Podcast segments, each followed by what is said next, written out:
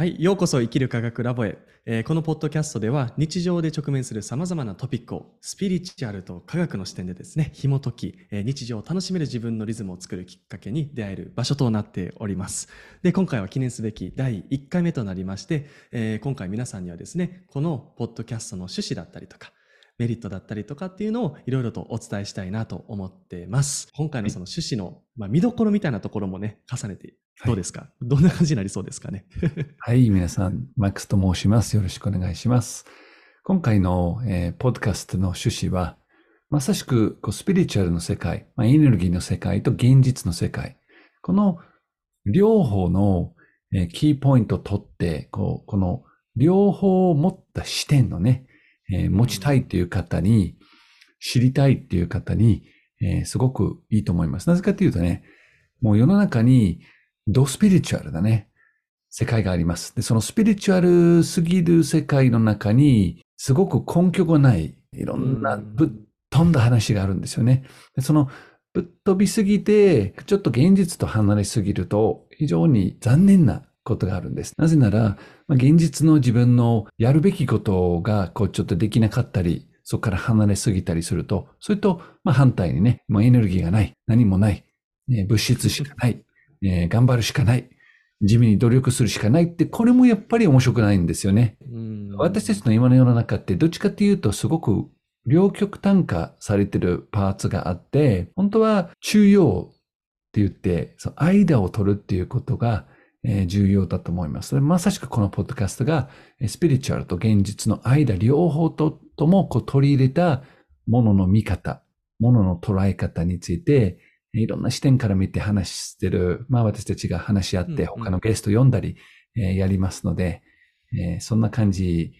で全体の趣旨だと思います。はい、ありがとうございます。そうですよね。すごい僕も楽しみなポッドキャストになっておりまして、本当にね、日々日常のすごい些細なことからね、その科学とスピリチュアルの視点から見ていこうかなと思ってるんですよね。例えば本当にパートナーシップのことだったりとか、お金のこととか、ね、もう会社の仕事のことだったりとか、なんか本当に人生って生きてるといろんなトピックがあるんですけれども、そういったものをですね、この科学とスピリチュアルの視点で見てみると、どういったことを知れるのか、どういったことが紐解かれるのかっていうところをですね、マックスさんと一緒にですね、お話ししていけるとは思うんですけれどもね。はい。でもなんか本当世の中ってすごいいろんなスピリチュアルワードで溢れてるじゃないですか。うん。ね、引き寄せの法則とか。はい。ね、なんか最近は量子っていう言葉を乱用してるような感じもするんですけれども。そういったものとかも本当にどういう意味なのかっていうのをね、どう捉えるべきなのかっていうのもね、しっかりお話とかできるのかなというふうに思ってます。そうですね。もう本当に流行りっていうものは、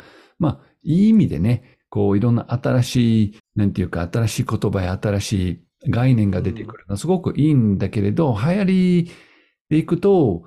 ものすごく表面的なパーツしかなくて、元々の意味がちょっと失われちゃうっていうことがあるんですね。例えば量子についても結構最近ブームです。僕はもともと呼吸大学のね、方でいろいろやってるんですけど、始めた頃はね、脳科学のそんなに見なかったのが、それもこの2年間でもどこもね、脳科学によってやってますとかね、脳科学者っていうような、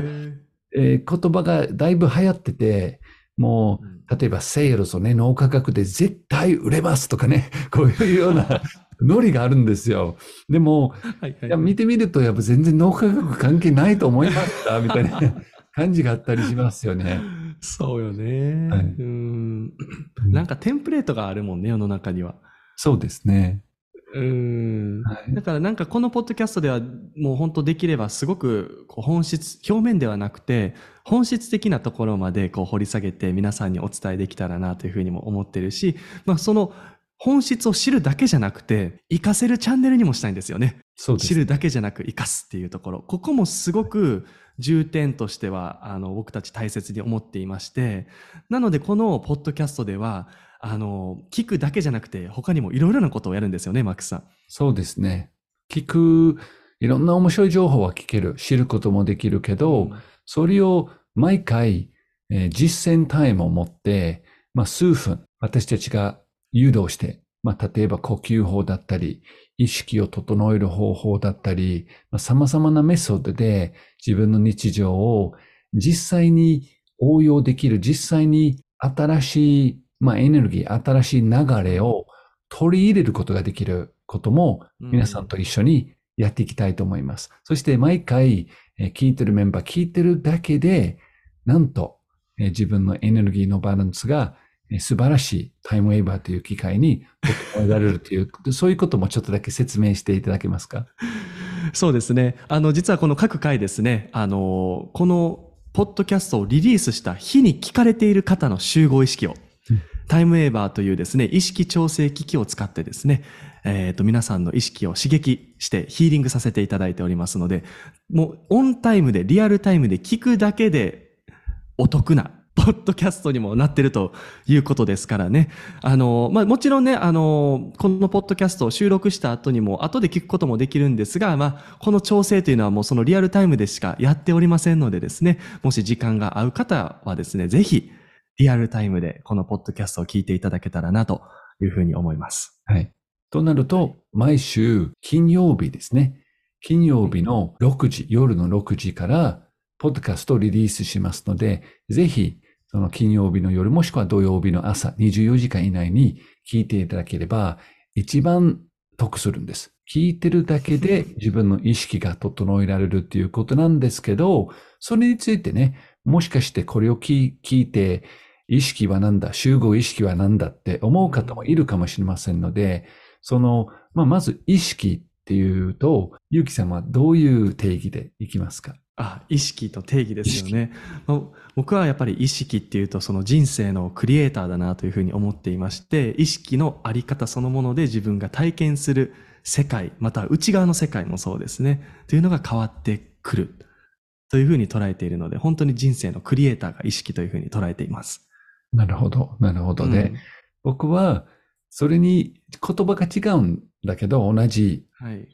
だと思うんです。エッセンスが。だけど、僕の言葉にすると、主に意識というと、私たちの思考ですね。頭の中に動いてる思考エネルギー。実際に神経の中に電気信号が走ってるイコール思考ですから、思考プラス我々がもっと肉体に持って感情エネルギーで、感情エネルギーを測ると、磁気だったり、磁石のG ですね。時期だったりするんですけど、この感情エネルギー、プラス思考エネルギーを合わせると、それは僕が言う意識なんですね。人間の意識で。それを僕は全く同じくこの思考と感情を合わせて自分の人生の体験を作ってるといつも言ってるんです。なので、その辺はすごくクリエイターで言うと同じだと思いますね。そうですね。はい、もうまさにマックスさんがおっしゃることはもう僕も超共鳴ですね。本当に。だからやはりこの意識っていうのはマグネットでもあり、ある意味アトラクターみたいな感じですよね。なんか引き寄せてくる中心のね、実体みたいなものなのかなと思うのですね。はい、なので聞くだけでその磁石がですね、整っていくわけですよ。その意識は、じゃあ一人個人レベルの自分の人生の体験をクリエイトしてる、クリエイターですね。自分の思考と感情を別の言い方すると。で、それは個人意識です。で、さっき言ってた集合意識。このポッドキャストを聞いてる皆さんの集合意識を整えて、集合意識ってどういうことですか？そうですね。集合意識というのはやっぱりこの個々人が集まって作るフィールドみたいなものでして、お互いやっぱりこう集まった時に体験する時空間、世界って一緒じゃないですか。だからその時に生み出されているものっていうのは一緒に作っている世界なんですよね。なのでその時に存在する意識というのは個人ではなく集合の意識があるよということですね。そうですね。なんかある意味ね、そこにいる人皆さん、なんかね、意識を共有する一心同体みたいなもんなんですよ。そういう意味では。そういう捉え方ですかね。そうですね。僕も結構集合意識についていろんな説明するけど、すごくね、わかりやすく言うと、二つの野球チームがあります。で、一つの野球チームは、ど真面目で、とにかく練習あるのみ。もう繰り返して繰り返して、毎週1万回素振りしろという野球チームがありますね。この野球チームの集合意識って、ストイックでど真面目で、とにかく繰り返して、もう、何回も何回もやって覚えていく。で、違う野球チームが、とにかくね、みんなで笑顔で野球を楽しもうよと。もう練習は練習でね、もちろんやるけど、そんなに真面目にならなくても、みんなが楽しくね、バット振って、ボール投げて、笑顔で野球っていうものを楽しもうよっていう。で、どっちか正しいって言ってないんですよ。ただ、A チームの真面目な集合意識が、野球に対する気持ち、野球に対する思考と感情が B チーム、楽しもうよっていう集合意識がやっぱ違うんですよね。この2つのチームが。で、まあ、どっちが強いとか、どっちがベターとかいう問題より、ただ、その場所に集めてるメンバーがシェアしてる一つの体験は、私たちは野球に対して、毎週1万回素振りしないと気が済まないグループと、まあ、ちょっとやろうよっていうグループが、これがもうそれぞれの集合意識、共有されてる思考と感情とも言えると思いますね。そうですね。そうですね。だからこう似てるエッセンスには引き寄せられていくんですよね。そういう意味では。そうですね。そうですね。はい。でもう別の例えをすると、まあ、僕はイギリス人ですよね。もともとイギリス生まれで、次のポッドキャストでもっと私たちの紹介しますけど、イギリス生まれで、イギリスで生まれ育ったから、イギリスの集合意識がすごくあるんですね。僕のバックに。でも25歳の時から日本に住んでて、もう20年間日本に住み続けてるので、日本の集合意識もちょっとやっぱ入ってくるんですよね、ある程度。そうですよね。これがね、まるで全く違う世界。例えばなんですけど、イギリスだと4時半からラッシュアワーがスタートしますね。はいはいはい。車が混んできますよ、道路に。4時半からですよ。みんな4時半か5時ぐらい帰るということが、イギリス全体の集合意識にも当たり前なんですよ。日本の、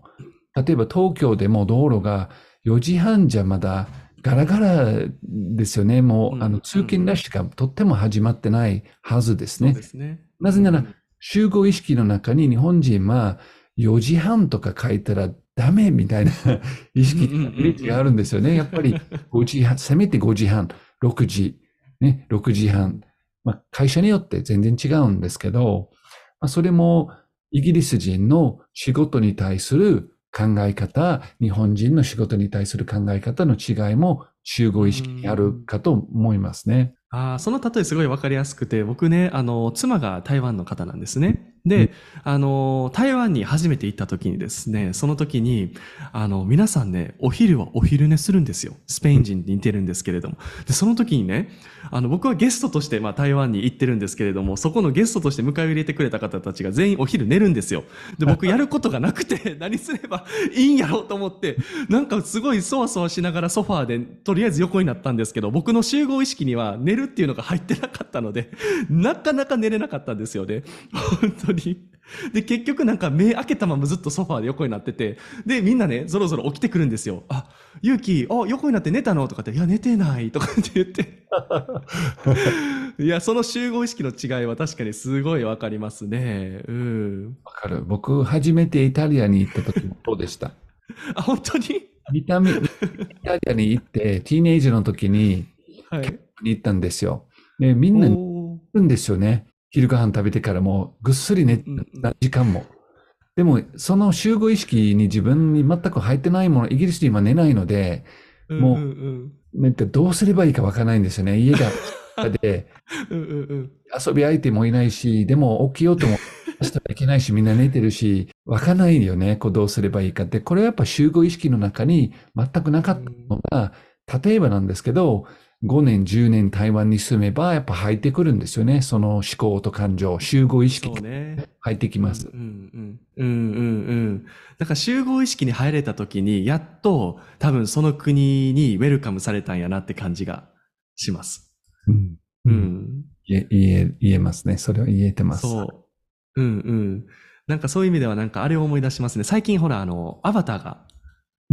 世の中では、世ではね、公開されていて、ウェイオブウォーターっていう名前でね、やってるんですけど、あそこではね、なんかその、パンドラという惑星がありまして、はい、もうなんていうんですかね、桃源郷のようなすごく美しい惑星なんですね。はい、で、その惑星には、やっぱりこう SF なので、宇宙人がいっぱい住んでるんですよ。で、その宇宙人たちは、クランみたいな、なんかトライブみたいな感じで、いろんな部族が住んでるんですね。はい、そう。でも、そのストーリーではですね、部族を追い出された主人公たちが違う部族に入るっていう、一つのそのチャレンジがあるんですけれど、やっぱりね、その入る時も、ちょっと集合意識に入れた段階で、しっかり部族として認められたなって感じがするんですよ。うん、なんでその瞬間っていうのは、やっぱりなんかこの集合意識に入るっていう、上での、ポイントみたいなのがあった感じがして、っていうのがなんかその彼らと同じことをするとか、同じ言語を喋るっていうのも一つ集合意識に入りやすい、一つのアンカーだったりするんですよね。はいはい、とか、なんかこう、彼らの習慣でね、その映画では海の部族なので、毎朝海に入ってお魚と戯れて、で、お昼はなんか海の上でご飯食べてとかってやるんですよ。で、うん、主人公は森の部族なので、そんなこと一回もしたことないんですよ。はい。そう。だから彼らのでも習慣でね、その朝海に入って何々してとかってやると、どんどんこう、感覚とか気持ちが通じるようになってくるんですよね。だからやっぱりそこの集合意識のフィールドに、はい、習慣を通してなんか入っていってる感じがしていて。なるほど。なるほど。だからなんか習慣、なんて言うんだろうな、この集合意識に入るポイントってなんか言語とか習慣とかいろいろあるんですけど、そういうのをやるとどんどん入っていくのかなっていう感じがしましたね。なるほど。うんうんうん。僕、最初のアバターなら見たことあるんです。今の一番新しく出た。一番最初の ?2009 年のやつ。はい。最初のやつだけ見てて。で、うんそれもこう似たようなプロセスがあるんですよね。彼はその部族に集合意識に入っていくために、最初はなかなか入らせてもらえなくて、こういろいろこう例えばその最初の映画だと馬みたいな生き物にとか、その空を飛ぶ大きなこう鳥ではね、こうトカゲみたいな人だけどもう羽があって、そういうのを飛ぶことにそういう儀式をクリアすることによって。集合意識に入らせてもらうプロセスの話なんですよね、最初の映画も。で、そう、確かに。うん、はい。今回の映画はまだ見てないんです。おすすめですか？面白い？あ、すごく美しかったです。はい。うん。なんか地球愛を感じる、すごく地球のフィールドを感じる映画でしたね。はい。じゃあ、うん、息子を連れて、行きますわ。ぜひぜひぜひ。まあだからまあそういったね、フィールドがあると、そういったフィールドにこう調整するっていうのをね、毎回のポッドキャストでやらせていただいているということですからね。はい。それもぜひ味わっていただけたらなというふうに思います。はいはい、そうですね。毎回、集合意識、皆さんの意識も調整してもらえる、毎回、ワンポイントのメソッドね、呼吸法だったり、意識を整えるやり方だったり、毎回それを紹介します。もちろん今回も紹介します。最後の方に紹介するんですけど、他にこのポッドキャスト聞くメリットもまだまだありますので、また、紹介していただけますか？まあもちろんね、このポッドキャストでは、いろいろなゲストもお招きしたいなというふうに思ってます。というのがまあ僕たちのね、なんて言うんでしょう。僕たちどういう存在なんですか？ MC なんですかね？どういう、なんて言ったらいいんでしょうか？そうですね。まあ一応まあポッドキャストのまあ運営側なんですかねの人たちの話だけではなくて、まあもうちょっとね視野を広げて、まあいろんな側面からのやっぱりお話とか世界を広げていきたいなと思うので、ゲストもお呼びしていろんなお話もお伺いしていこうかなというふうに思っていますので、本当にこのチャンネルで、この僕たちだけに限らず、本当にいろんな方の英知と知識とそしてフィールドに触れられるようなチャンネルにもしていこうかなと思ってます。うん、そうですね。はい。全部の共通点としては、意識を大切にしている方だと思います。プラス、私たちのポリシーとして、意識だけではなく、三次元の世界にしっかり根を下ろして、活動をしている方、招きますので、その両方とも大切にしている方。まあ、別の言い方すると、中央を歩いてるね、真ん中を歩いてるスピリチュアルエネルギーも理解しながら、三次元の大切も理解してるっていうのは、本当に簡単に聞こえても、かなりね、これが、ずれてる場合が多いんです。まあ、例えばなんですけど、一般のニュースを見ると、僕いつも思うんですけど、もう本当に現実、物質、重たい方向にしか物事を捉えないんですよね。エネルギーを全く考えずに、バックに働いている人々の思考や感情を全く考えずに、ただただ起きたことしか言わないんですよね。でも、すべての物事には、そのバックに人の意識、人の思考と感情が働いて、その現実生み出しているはずなんですから、私たちはそのね、両方とも大切にしながら、ニュースは物質だけ。別の言い方すると、ドスピリチュアルに行っちゃうと、僕は今まで、20代、特に20代にだいぶ行きました。ドスピリチュアルの方向に。ドスピリチュアルの方向に行った自分が、やっぱり友達からこう、ある程度離れて、もう、例えばその時はビーガンになって、フルーテリアンまでなって、フルーテリアンは何かわかりますか？フルーテリアンって。何ですかフルーテリアンって。フルーツしか食べないんですよ。おお。もうなんかウサギみたいですね、動物。フルーツ、生ものしか食べないって、これは体にいいか悪いかって結構ね、体は生き生きしてくるんですけど、会食できない。人と交流できないっていうことですので、やっぱりそういう瞑想いっぱいやって、フルテリアンになって、これもダメ、あれもダメ、もう全部スピリチュアルの方向に走った自分が、結果として3次元からも離れて活動できなくなったんですよね。で、これも非常に、学びとしては良かったんですけど、結局気づいて、もっと3次元の活動を取り戻したくて、日本に来たとも言えるんですけどね。20代の真ん中ぐらいからなんだけど、やっぱりこの、どっちも大事だっていうことに、早くから理解して取り入れることができる。非常に楽だと思います。ああ、そうですよね。本当にやっぱバランス感覚っていうのが大事だなというふうに思いますよね。やっぱり物質だけだと、やっぱ内側が枯渇してきて、でも内側だけだと外側が枯渇してくるというね、両方がしっかりね、イコールになっている、どちらも豊かな状態っていうのが、やっぱり人生としてはしっかり自己実現ができている状態なのかなというふうに思いますからね。やっぱりそのヒントだったりとか、ある意味生き上手になるヒントがたくさんこのポッドキャストでは隠れているのかなというふうに思いますから、しっかりですね、そのあたりもなんか皆さん自分たちのアンテナで自分たちで考えてキャッチしていただけたらなというふうにも思いますね。最近こういうこともよく考えてるんですけど、例えば3次元的に、これから新しいことを始める。これを聞いてる方がね、1月なので、何か今年こういう目標があると。この目標に向かって3次元的にプランを作って、場合によって予算も作って考えて、じゃあ、こうして、こういう結果を生み出せるかっていう。もうプランを作って3次元的に考えて。これは非常に大切なパーツですね。非常に大切なパーツなんだけれど、プラス、その目標に対して自分の思考と感情がすごくクリアであって、自分の中に何のためにその目標に向かうのか、何がバックにある原動力なのか、これは意識のワークですね。エネルギーのワークですね。これ、両方とも取り入れてると、結果としてはうまくいくし、スムーズにいきます。で、これはワールドカップ最近あったんですけど、ワールドカップを見ながらすごくね、わかるのが、昔と違って、それぞれのチームが、もちろんトレーニング毎日して、ボール蹴って、走って、これもして、あれもして、いっぱいやってるんです。けど、ほとんどのトップチームが今、意識の方、思考と感情を整える、それこそ呼吸を整えるトレーナーさん入れてるんです。調べると。はい。大体、それがもう普通になってきました。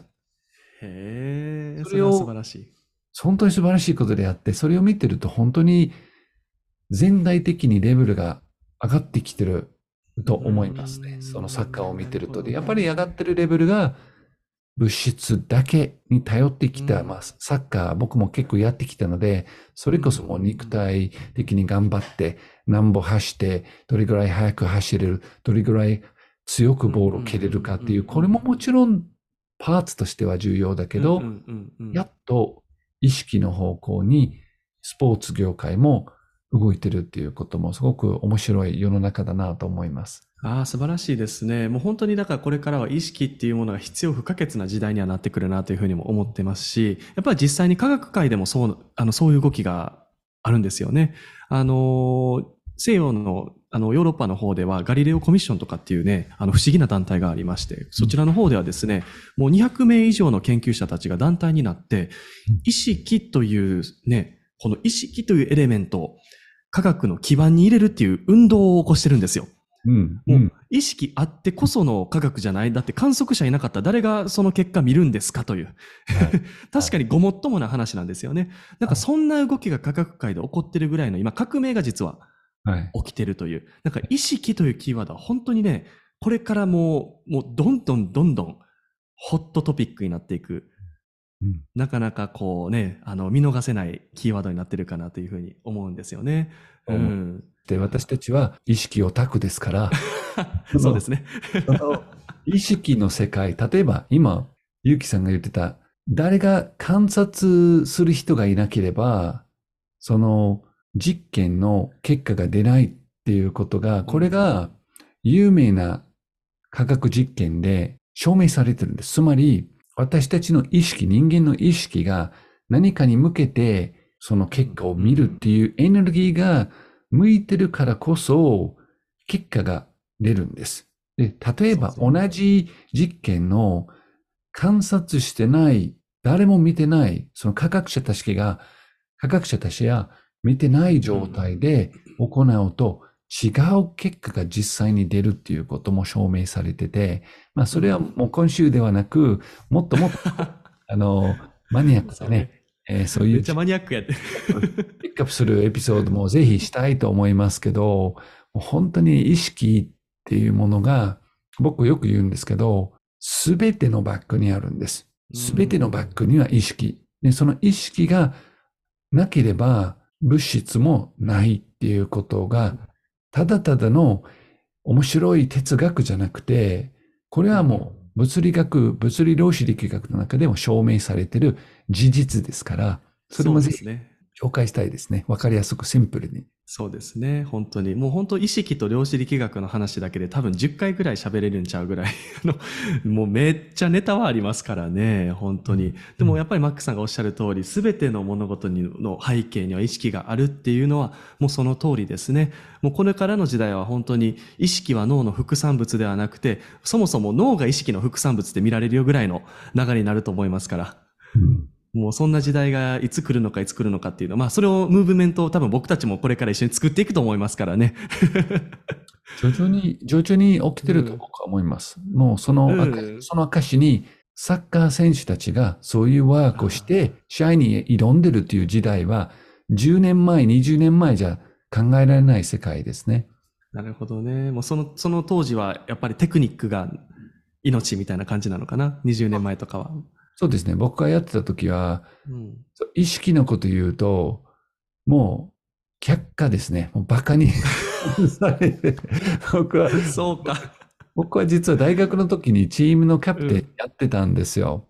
で、その時に試合の前に、ちょっと皆さんこう輪になって、ちょっとだけ呼吸を整えるようなことをやったんです。なぜなら、呼吸を整えると意識が整えられるんです。これも今日のエピソードの最後にね、2分だけ皆さんと一緒に呼吸を整えたいんですけど、もう当時の大学のサッカーチームで初めてやった時はやっぱり相当バカにされましたね。もう本当そうなんや。だからもう、そんなんで何の関係もないって思ってたのが、今じゃトップ選手たちがやって当たり前っていう時代になってきたのが、まあ、この20年間の間の変化ですね。ああ、なるほどね。やっぱりその20年間をやっぱしっかり見てきたマックさんだと本当に変わったなって思うんでしょうね、この世の中って。変わりました。はい。変わりましたね。これからは本当に楽しみでいっぱいで、これがいつかは私たちがこのポッドキャストでシェアしてる情報やノウハウが普通の学校で、紹介される普通の学校で子どもたちの学びの一部となる日が来ると僕は確信してます。もうそれは絶対に来ると思います。本当に来ると思う。もうそれが待ち遠しいですね、本当に。そういう学校に僕も行きたかったんですね。そうですね、本当に本当に。はい。じゃあ、そろそろね、この最初のエピソードが終わりに近づいているので、ちょっと呼吸を整えるイコール意識を整えるエクササイズを皆さんと一緒にしたいと思います。で、2分間ぐらい僕は声で誘導して自分の呼吸を整える。目を閉じて呼吸を整えるんですが、運転中の方は NG です。しないでくださいね。目を閉じるのも呼吸を少しは意識しても OK ですが、本当に安全第一でやっていきましょう。はい。じゃあまずは、自分の座ってるところね、ちょっと姿勢を整えて2分間ね、そわそわせずに座れるように整えましょう。で、 できるだけ背骨はまっすぐで、肩甲骨はちょっと後ろの方に回すと、より、肋骨が動く、イコール呼吸が入りやすい状態を作って、でその状態で目を閉じながら自分の呼吸に意識を向けます。一つ一つの呼吸をただただ意識して吐いてくる呼吸、出ていく呼吸、無理しなくても頑張らなくても吐いてくる。呼吸のリズムを味わいながら少しスローダウンします。数時間を少し伸ばして吐く時間も伸ばす。呼吸のリズムをスローダウンします。一つ一つの呼吸を感じながら、スローな呼吸。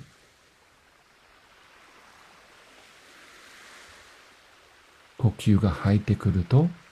肋骨が開く。肋骨と肋骨の間に、スペースが、空間が広がっていく。スローな呼吸。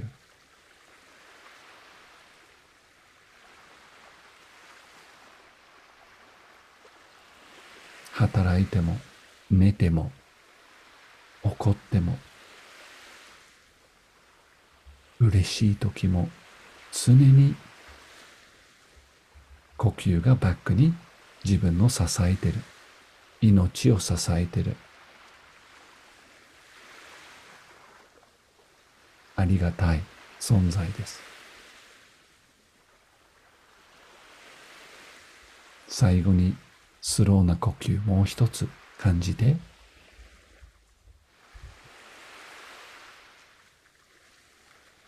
で準備ができたら目を開けましょう。はい、これでちょっとしたエクササイズで